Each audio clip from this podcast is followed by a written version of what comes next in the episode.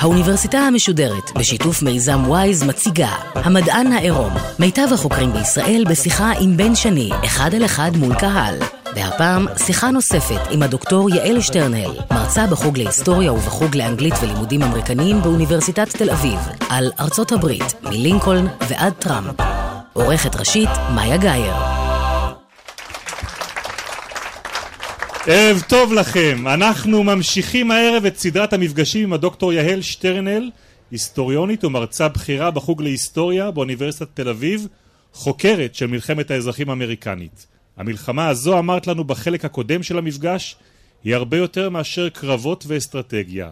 דיברנו הרבה על העבדות בארצות הברית, על המעמד המיוחד של העבדים, שבלעדיהם אי אפשר לתאר את הכלכלה האמריקנית עד לפני מאה וחמישים שנה.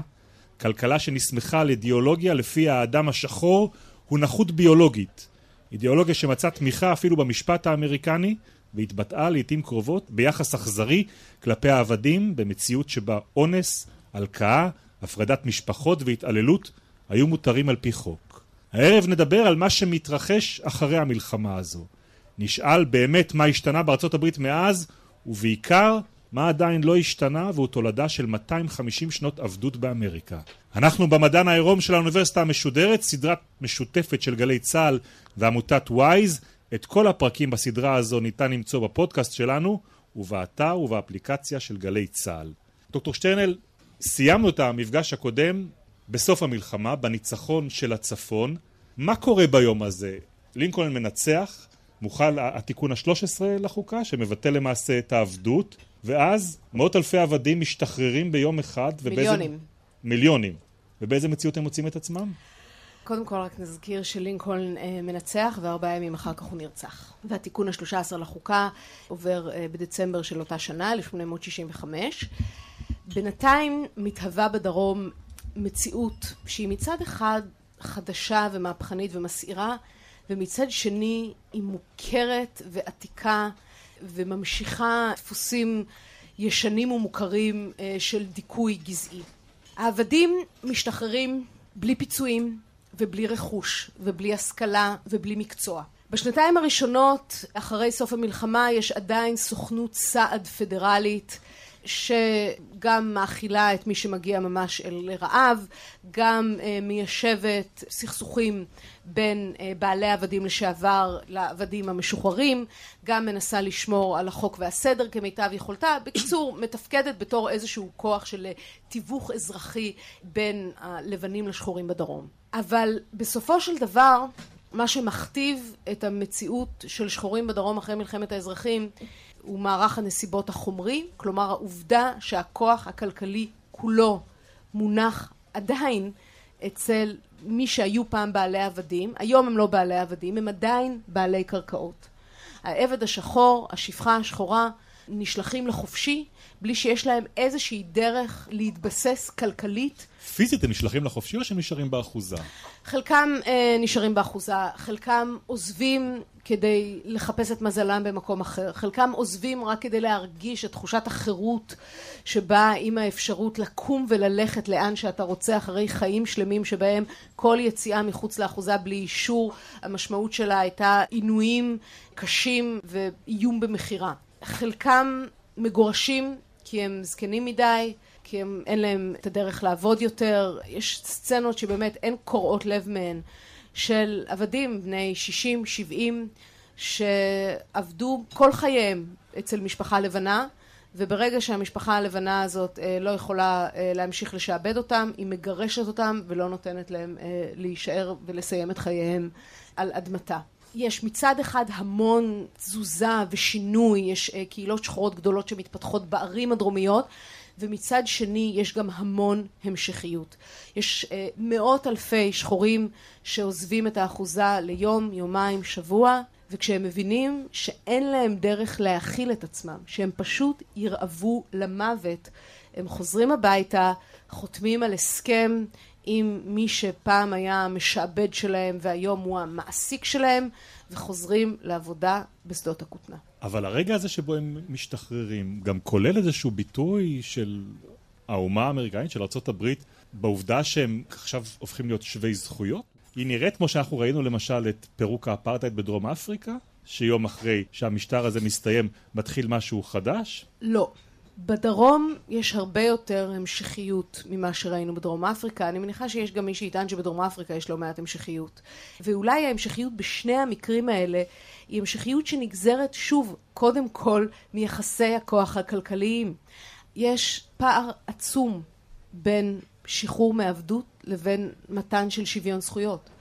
וצריך לומר שאלפים מבין החיילים שנלחמו והיו מוכנים למות כדי להציל את ארצות הברית מהתפרקות, והפכו גם במהלך המלחמה לתומכים בשחרור העבדים, אחרי שהם פגשו את העבדים האלה, אחרי שהעבדים האלה שירתו אותם בתור מנקים ואחיות ומבשלות, אותם אנשים לא בהכרח התמכו במתן שוויון זכויות לעבדים, ולכן הם לא מקבלים אותם, את שוויון הזכויות, עד אלף שמונה מאות שישים ושמונה. כלומר, במשך השלוש השנים הראשונות, לא ברור מה יהיה אופייה של החירות האמריקאית. האם זאת תהיה חירות שמשמעה גם שוויון זכויות, או האם זאת תהיה חירות במצב שבו יהיה מעמד אחד של אזרחים ומעמד אחד של תושבים שיוכלו לחיות בדרום, אבל הם לא יקבלו לא זכויות פוליטיות ולא זכויות משפטיות.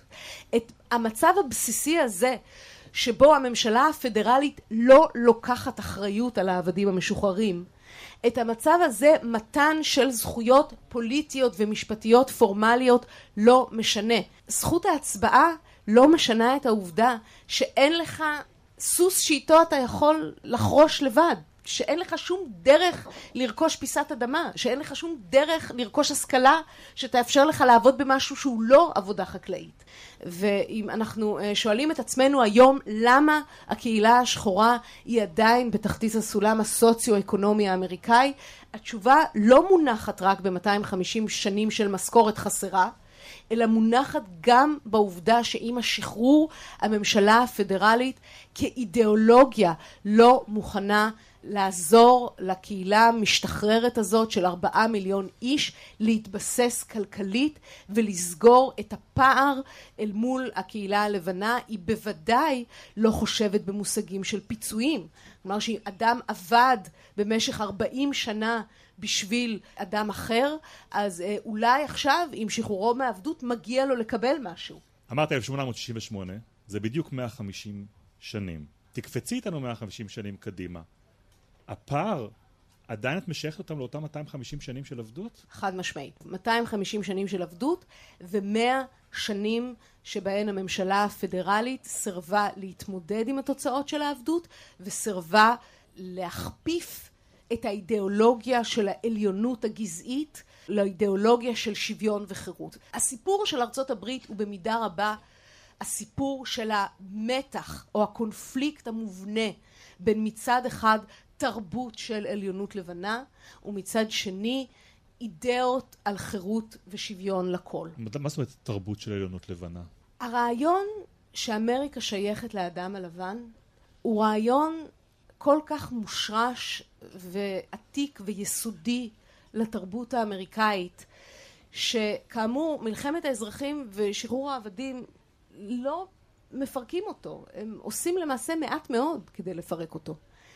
יידרשו עוד מאה שנה של מאבק על אש קטנה, ואז עוד, אם נניח אנחנו מדברים על התנועה לזכויות האזרח כמי שמתחילה ב-אלף תשע מאות חמישים וארבע, למרות שזה כמובן לא נכון, זה מתבשל אה, הרבה לפני, והתנועה הזאת לא מגיעה מ- משום מקום, אבל בוא נאמר ככה, אם המלחמה מסתיימת ב-אלף שמונה מאות שישים וחמש, במשך תשעים שנה הממשלה הפדרלית והציבור האמריקאי מאפשרים לדיכוי גזעי שהוא דומה לכל דבר ועניין לאפרטהייד הדרום אפריקאי להמשיך להתקיים כחלק מצורת החיים האמריקאית, ולא עושים דבר או כמעט דבר כדי להילחם בו. איך מצדיקים את זה מבחינה חוקית? ההצדקה היא שנושאים של שוויון כלכלי, שוויון חברתי, יחסי כוח פוליטיים, הם נושאים שנמצאים באחריות כל מדינה ומדינה. ואז כל מדינה יכולה, כל מדינה יכולה לקבוע לעצמה מה? יכולה לקבוע למשל לעצמה מי מצביע בבחירות. אין בארצות הברית זכות לאומית לבחירה. אין שום מקום שבו כתוב שכל אדם שעבר את גיל שמונה עשרה זכאי לבחור. אז איך, איך חוקפים את העניין הזה? איך דואגים שמי שלא רוצים שיצביע לא יצביע? למשל, אתה רוצה להצביע, אבל אם אתה לא אה, התגוררת במחוז הזה במשך שלוש השנים האחרונות, אתה לא יכול להצביע שם. שחורים, כיוון שהם ברובם המוחלט פועלים חקלאיים, נעים ונדים בין קורות עבודה. מגיעים לאזור חדש. יפה, ואז הם לא יכולים להצביע. אתה לא יכול להצביע אם אין לך שלושה דולר לשלם אה, מס קלפי. אתה לא יכול להצביע, אלא אם כן סבא שלך הצביע בבחירות של אלף שמונה מאות שישים. אבל יש מקומות, ואני אסתכן שאני שואל אולי, שעד היום אין בהם אפשרות למעשה לשחורים להצביע? זאת שאלה מורכבת. אנחנו נמצאים היום בעיצומה של תקופה שבה זכות ההצבעה מצטמצמת. זכות ההצבעה בארצות הברית היא כמו אקורדיאון. יש תקופות שבהן היא מתרחבת, יש תקופות שבהן היא מצטמצמת. היא התרחבה מאוד ב-אלף שמונה מאות שישים ושמונה עם המעבר של התיקון הארבע עשרה לחוקה, שנתן את זכות ההצבעה אה, לכל האזרחים. ואז התחילה להצטמצם שוב ב-אלף שמונה מאות תשעים, כשמדינות הדרום התחילו לחוקק את חוקי הסבא וחוקי מס הקלפי וכו' וכו'. היא התרחבה שוב מאוד ב-אלף תשע מאות שישים וחמש, כשהקונגרס העביר את חוק אה, זכות ההצבעה, ש... פרק מבפנים את המערכת המסועפת של חוקים מדינתיים שמנעו משחורים להצביע, והחזיר את השחורים בדרום אל גוף הבוחרים האמריקאי. מאז שנת אלפיים ועשר אנחנו בתקופה של צמצום. עשרים ואחת מדינות בארצות הברית חוקקו חוקים שמקשים על הפרקטיקה של הצבעה בבחירות. איך עושים את זה? נתחיל מהדברים הטריוויאליים. בארצות הברית אין יום שבתון ביום הבחירות. כלומר, אדם עובד צריך לקחת חופש. בארצות הברית אין תעודת זהות לאומית. אז איך אתה מצביע? כל מדינה קובעת בעצמה איך אתה מצביע. אז אה, במדינות יותר מקלות אתה יכול להצביע כמעט עם כל דבר. עם תעודת סטודנט, עם אה, כרטיס הספרייה שלך, עם כל דבר שאיכשהו מראה איך קוראים לך ושאתה גר בכתובת הזאת והזאת. במדינות שמבקשות להקשות על זכות ההצבעה, צריך להראות תעודת לידה. איפה תעודת הלידה שלך, בן? היא בחזקתך? אני מקווה שאצל אמא שלי שמורה איפשהו. יפה. אמא שלך גרה לידך, אם אתה בארץ סביר שכן, אם אתה בארצות הברית סביר שלא.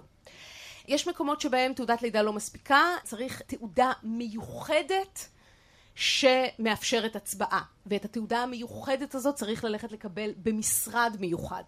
והמשרד המיוחד הזה פתוח בשעות מסוימות, בימים מסוימים, ונמצא במקום מסוים שלא בהכרח נגיש לך. אם אין לך רישיון נהיגה, לעשרה אחוז מהאמריקאים אין רישיון נהיגה. אני, כל בחירות בארצות הברית, אנחנו רואים את הקמפיין שקורא לאנשים לצאת להצביע, לצאת להצביע. Get out the vote. נכון, והקמפיין הזה הוא כל כך מהותי, כי כל כך קשה להצביע. אבל אם אנחנו מסתכלים על המדינות שבהן יש את אחוז השחורים וההיספנים הגבוה ביותר, אז בשבע מתוך אחת עשרה המדינות שבהן אחוז השחורים הוא הגבוה ביותר, חוקקו חוקים שמגבילים את זכות ההצבעה, שמקשים עליה. בשמונה מתוך שתים עשרה המדינות שבהן יש את האחוז הגבוה ביותר של מצביעים היספנים, חוקקו חוקים שמגבילים את זכות ההצבעה. יש את כל העולם האפל של הצבעת אסירים ואסירים לשעבר. בארצות הברית יש שישה מיליון אסירים. אסירים באמריקה לא מצביעים. מה הגזעים הרווחים בכלא האמריקאי? שלושים וארבעה אחוז מהאסירים האמריקאים הם שחורים. לעומת האחוז שלהם באוכלוסייה? שלושה עשר. אוקיי, הצבעת אסירים זה עניין אחד. מה לגבי הצבעת אסירים לשעבר? במספר משמעותי של מדינות, כולל פלורידה, שיש בה מיליוני אסירים לשעבר, והיא תמיד מדינת מפתח בבחירות, לאדם שריצה עונש בכלא על עבירה מדרגה מסוימת, אין זכות הצבעה. אין זכות הצבעה. לפני עשר שנים, נובמבר אלפיים ושמונה, נופל דבר. הסמל הגדול ביותר של שילוב של שחורים בחברה האמריקאית, של קבלתם, של צמצום הפער, מתרחש בזה שנבחר נשיא שחור ראשון לארצות הברית.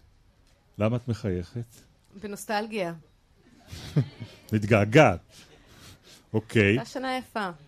אבל הסמל הזה גם מבטא באמת פער שנסגר? במידה מסוימת כן, במידה רבה לא. השאלה מה זה נסגר ומה זה פער. האם בחירתו של ברק אובמה ביטאה שינוי תרבותי שהתחולל באמריקה מאז אלף שמונה מאות שישים וחמש, חד משמעית כן.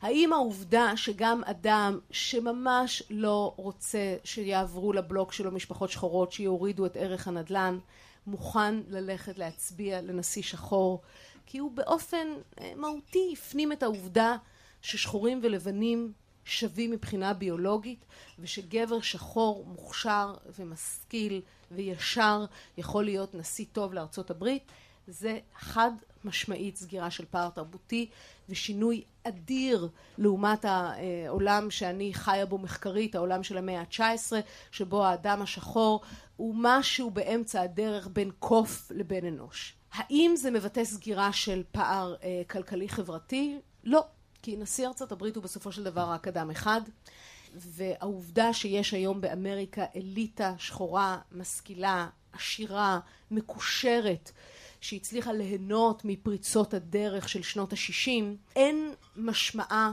שהרוב הגדול של השחורים האמריקאים מצליחים ליהנות מהפריבילגיות האלו, ולכן לא ראינו בשנים שבהן אובמה כיהן כנשיא סגירה של איזה שהם פערים כלכליים חברתיים בין שחורים ולבנים. זה לא כי הוא לא רצה. בלב ליבו אין לי ספק שהוא רצה, אבל אובמה נבחר כנשיא ארצות הברית, לא כנשיא הקהילה השחורה של ארצות הברית. ככה הוא זיהה את עצמו, ככה הוא הביע את עצמו, ככה הוא שלט.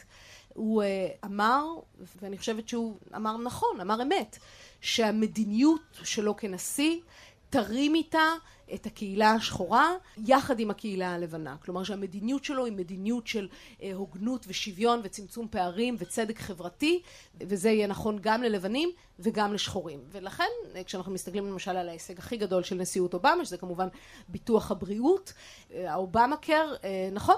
זה פתר מצוקה שהיא, אני חושבת, בחיים שלנו בארץ ממש בלתי נתפסת, שהרסה את חייהם של מיליוני, עשרות מיליוני שחורים, כמו גם של לבנים. האם ממשל אובמה אופיין בתוכניות ייעודיות לפתרון בעיות השורש של הקהילה השחורה? התשובה לזה היא לא. אז בואי נחזור לעניין הזה של הסמל של בחירת נשיא. איך את מסבירה את זה שאותה אומה שב-אלפיים ושמונה בוחרת את ברק אובמה כנשיא שלה, עם כזה תחושה של שינוי ושל תקווה באוויר, בוחרת ב-אלפיים ושש עשרה את דונלד טראמפ? כמו שאמרתי קודם לכן, באמריקה יש מתח מתמיד בין התרבות המושרשת של עליונות לבנה לבין רעיונות על צדק ושוויון והזדמנות אה, לכל אחד. ב-אלפיים ושמונה ניצחו האידאות של צדק ושוויון והזדמנות, ב-אלפיים ושש עשרה ניצחה המורשת של העליונות הלבנה. אבל אצל טראמפ הקמפיין, את זיהית את זה? שנאה של שחורים? הקמפיין של טראמפ לא התמקד בשחורים, אבל הוא גם לא היה צריך להתמקד בשחורים. הדבר הכי מוצלח שדונלד טראמפ עשה בתור קמפיינר, זה להתמקד בנושא של הגירה. והגירה פורטת על אותם נימים ומדברת אל אותו סט של עקרונות של לאומיות לבנה, שתקף גם ביחס לשחורים, אבל גם ביחס לזרים ומהגרים ומוסלמים. היה, אגב, תקף הרבה מאוד זמן גם כלפי יהודים. יש מי שיאמר שגם האנטישמיות האמריקאית הרימה את ראשה בשנתיים האחרונות. הרעיונות הללו של שמירת אמריקה כמדינה של לבנים, שדואגת ללבנים, שמשמרת את הפריבילגיות של לבנים נהנו מהן מאז שנת אלף שש מאות ושמונה, כשהבריטים הראשונים אה, הצליחו להתבסס על אדמת צפון אמריקה. הרעיונות האלו הם הרעיונות שניצחו בבחירות. למה התחושה הזאת שבאמת ימין קיצוני וגזעני, האלט-רייט, עולה כל כך בתקופה הזאת? זה קשור לטראמפ או לעוד מגמות שהיו חבויות שם כל הזמן? טראמפ כשלעצמו הוא לא, הוא לא מגמה. טראמפ הוא אה, איש עסקים וכוכב ריאליטי שהצליח למנף מגמה באופן מבריק ולדהור עליה אה, לניצחון עם פחות מחצי ממספר המצביעים, צריך לזכור. המגמות הן שוב גם כלכליות וגם תרבותיות. אין ספק שיש אזורים באמריקה שבהן המצוקה של ציבורים לבנים גדולים היא מצוקה אמיתית. אזורים שבהם תעשייה מסורתית נעלמה כבר לפני עשורים. אזורים שמוקים במכת ההתמכרות למשככי כאבים, שאחר כך מוחלפת בהתמכרות להירואין, כי הירואין יותר זול ממשככי כאבים ולא צריך מרשם. המצוקה הזו, התחושה הפסימית הזו, התחושה שאמריקה סוגרת את ההזדמנויות שלה, שכבר לא מאפשרת לאדם לבן את איכות החיים שהוא יכל לחלום עליה בתור ילד, ושההורים שלו נהנו ממנה. אין ספק שהיא הניעה הצבעה למועמד אנטי-ממסדי, שדיבר בשפה מאוד כובשת של פירוק הפוליטיקה והתחלה מחדש וייבוש הביצה, ואני אדאג לכם, ואני אחזיר את מקומות העבודה, ואני אחזיר את אמריקה לגדול. צריך לומר שהוא נהנה גם ממגמות של אנטגוניזם לגלי ההגירה ששתפים את אמריקה בעשורים האחרונים, שהם גלי הגירה ממדינות מוסלמיות, ממדינות אפריקאיות, ממדינות דרום אמריקאיות, שנתפסים כמאיימים על ההומוגניות התרבותית והגזעית האמריקאית. ומהכיוון ההפוך אנחנו רואים גם כן עוד מגמה שקשורה ב, אולי באיזושהי צורה במלחמת האזרחים, זה הנושא של הורדת הפסלים והסמלים. איך את מתייחסת לזה? תקופת טראמפ באופן לא מפתיע החזירה את מלחמת האזרחים האמריקאית לקדמת הבמה. בגלל שבמלחמת האזרחים האמריקאית עמדו במוקד שאלות יסוד, שהן עדיין שאלות היסוד של ארצות הברית היום. מי הוא חלק מגוף האזרחים ומי לא? מי הוא בן אדם במובן המלא של המילה ומי לא? מה זכותה של מדינה בארצות הברית לעשות לעומת כוחה של הממשלה הפדרלית לכפות את עצמה? השאלות האלה של אה, זכויות קהילתיות מקומיות לעומת אידיאלים לאומיים, הן שאלות שעמדו במוקד מלחמת האזרחים, והם עמדו במוקד הבחירות של אלפיים ושש עשרה. ולכן שלא במפתיע, בעקבות הבחירות הללו, אנחנו רואים קונפליקטים שמגיעים עד כדי פצועים והרוגים על השאלה איזה מקום תקבל מלחמת האזרחים במרחב הציבורי. האם האנשים שהובילו את הדרום במלחמת האזרחים, הפוליטיקאים הדרומיים, הגנרלים הדרומיים, הגיבורים של הדרום הישן, הגיבורים של הדרום המשעבד, המדכא, האם הם ימשיכו למלוך על המרחב הציבורי? אבל uh, דווקא היום להסיר את הפסלים שלהם מאה וחמישים שנים אחרי? יפה, אז מי שמסיר את הפסלים שלהם כמובן uh, אלה ציבורים שהם uh, ציבורים uh, שמסתייגים מהמשך ההנכחה של uh, הפסלים הללו, של הדמויות הללו, של ההיסטוריה הזאת, ומי שמתעקשים שאי אפשר להחזיק כיכר דרומית אם אין בפסל אה, של הגנרל רוברט אילי, אה, הם מי שמנסים לשמר סדר חברתי ותרבותי שראשיתו בימי העבדות ואחריתו עדיין איתנו. אז אם את אומרת עדיין איתנו, את רואה מקומות שבהם באיזושהי צורה עבדות עדיין קיימת בארצות הברית?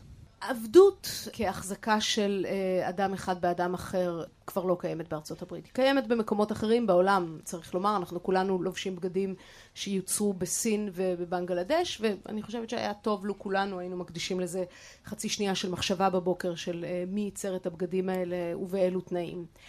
עבדות בארצות הברית כבר לא קיימת, אבל קיימת באמריקה מערכת עתיקה ומושרשת של פריבילגיה לבנה.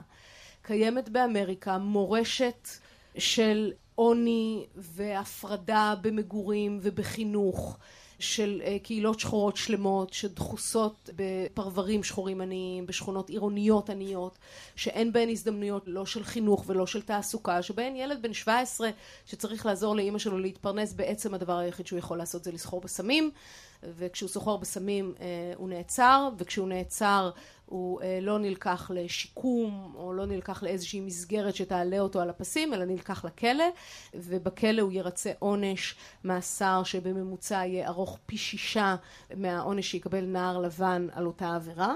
מעגל החיים הזה, מעגל החיים השחור, הוא מעגל חיים שהוא לא מעגל של עבדות, אבל הוא בפירוש מעגל שמעוצב על ידי מציאות של עוני ואפליה, של היעדר נכונות מצד הממשלה הפדרלית והציבור הלבן באמריקה לקחת אחריות ולהציע פתרונות עומק לבעיה, שהם היום צריך לומר פתרונות כלכליים, כי זכות הצבעה וזכות עמידה בפני בית משפט עשו המון, אבל הם לא הצליחו לפרק את ההפרדה הגזעית בחינוך ובמגורים, הם לא הצליחו לשבור את המעגל שמביא מיליוני נערים שחורים לכלא, ומוציא אותם מהכלא כאזרחים חסרי זכות הצבעה. לסיום אני חייב להגיד לך, אני מקשיב לך בשעה האחרונה ולניתוח הזה של ארצות הברית, ואני שואל את עצמי אם את אוהבת את המדינה הזאת. זה מורכב, אני מאוד מאוד קשורה אליה. לעשות לך את זה יותר קל? מה את אוהבת בה? אני אוהבת את החופש, את הגודל שלה. אני לא, לא סתם כתבתי על תנועה במרחב. אני אוהבת את ה... את הגיוון שלה, את העובדה שיש בה אה, כאלה עוצמות של טבע ומרחב, וכזה גיוון אנושי, אה, וכל כך הרבה חוויות שאפשר לחוות שם.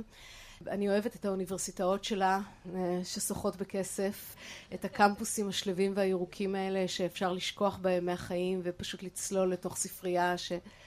אין ספר שלא קיים בה. אני אוהבת את החברים שלי שחיים שם ונלחמים את המלחמות האלה ומשמרים את המורשת של המאבק על, על זכויות. ואני גם מאוד מאוד ערה לאופן שבו היא מדינה בלתי שוויונית באופן קיצוני. מדינה חומרנית, אני יודעת מה, אנחנו לא חומרניים באופן קיצוני, אבל מדינה שבאמת הופכת הצלחה כלכלית לסך ההישגים של אדם בחיים. זה משפיע על כל היבט והיבט של חייו של אדם. יש בה הרבה מאוד רוע, הרבה מאוד ניכור והמון צביעות. הפער בין האופן שבו אמריקאים תופסים את המדינה שלהם לבין האופן שבו המדינה שלהם מתנהלת, גם בפנים וגם בחוץ, הוא די בלתי נסבל. דוקטור יעל שטרנהל, יש לנו כאן קהל גדול בבר הזה שנקרא דיזי פרישדון בתל אביב. יש גם שאלות בשלב הזה, כן? שלום, קוראים לי מתן. האם עבדים במהלך ההתקדמות המלחמה אל הדרום, האם עבדים מהדרום הצטרפו ללחימה? האם בעלי אחוזות הותקפו על ידי עבדים שלהם? אחת השאלות הכי מעניינות היא למה במהלך המלחמה לא פורץ מרד עבדים אלים שמאפשר לעבדים לנקום על מאתיים וחמישים שנה של השפלה והתעללות ופירוק של משפחות וגזל של ילדים. למה זה לא קורה? למה לא, לא קרה בדרום מה שקרה למשל בהאיטי, באי הקטן הזה שיש בו מלחמת אזרחים בסוף המאה ה-שמונה עשרה שבה עבדים קמים על האדונים שלהם ופשוט שוחטים אותם? זה לא קורה מכמה סיבות. שחורים אמריקנים הם קודם כל פרגמטיים, אין להם ברירה אחרת, כי המשמעות של צעד לא נכון, של הימור מסוכן, היא לא רק מוות בטוח, אלא היא גם מוות בטוח למשפחה שלך, היא התעללות בקהילה שלך. ולכן השאלה של האם למרוד, האם לנקום, היא שאלה שמעבר לשיקולים רגישיים כאלה או אחרים, האנשים האלה הם פשוט לא רוצחים בהוויה שלהם, הם נוצרים, הם מאמינים בצדקה ובחסד ובעולם הבא.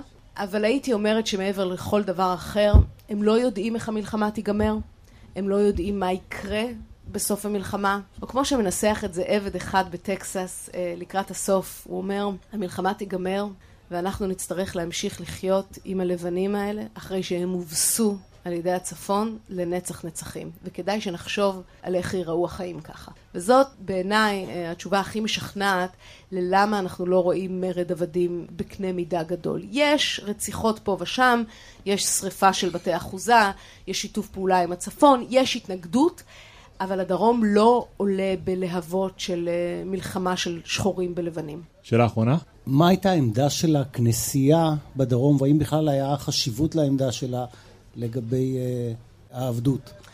זאת נקודה מאוד חשובה. הכנסיות האמריקניות מתפרקות בשנות ה-ארבעים, כלומר חמש עשרה עד עשרים שנה לפני המלחמה, על רקע שאלת העבדות. אנשי הדת הדרומיים נותנים תמיכה מוסרית, תיאולוגית, חד משמעית לעבדות, ומצדיקים אותה באמצעות הטקסטים הנוצריים אה, הכי בסיסיים, שהם הברית הישנה והברית החדשה. אנחנו יודעים שהברית הישנה, התנ"ך, מלא בעבדות.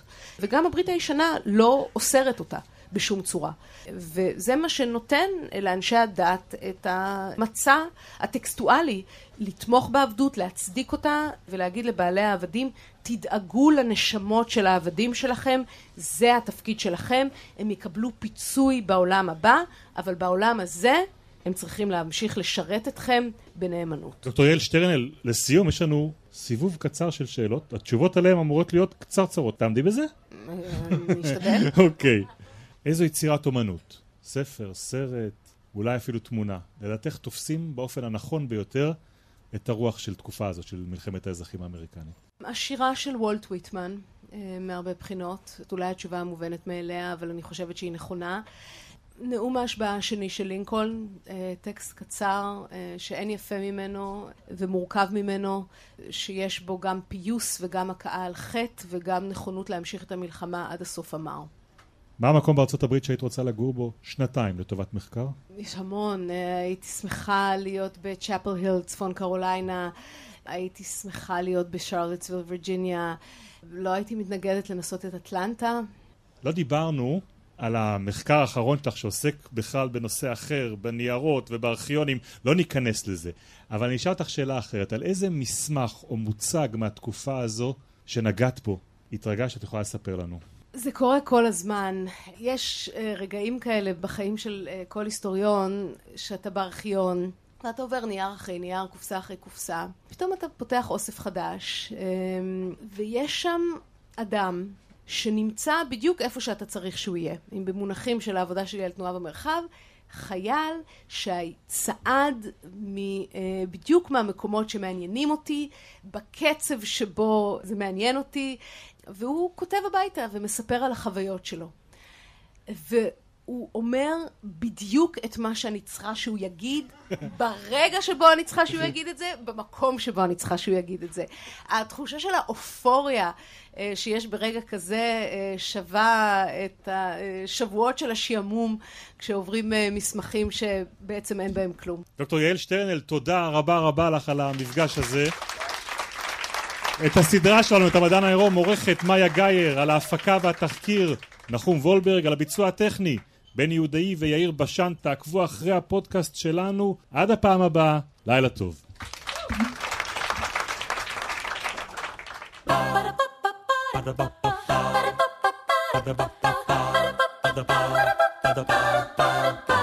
האוניברסיטה המשודרת, המדען העירום. בן שני שוחח עם הדוקטור יעל שטרנהל, מרצה בחוג להיסטוריה ובחוג לאנגלית ולימודים אמריקניים באוניברסיטת תל אביב, על ארצות הברית, מלינקולן ועד טראמפ.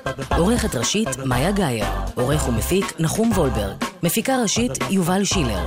ביצוע טכני, בני יהודאי ויאיר בשן. עורכת הדיגיטל, נועה שינדלר. האוניברסיטה המשודרת, בכל זמן שתרצו, באתר וביישומון גלי צהל, ובדף הפייסבוק של האוניברסיטה המשודרת.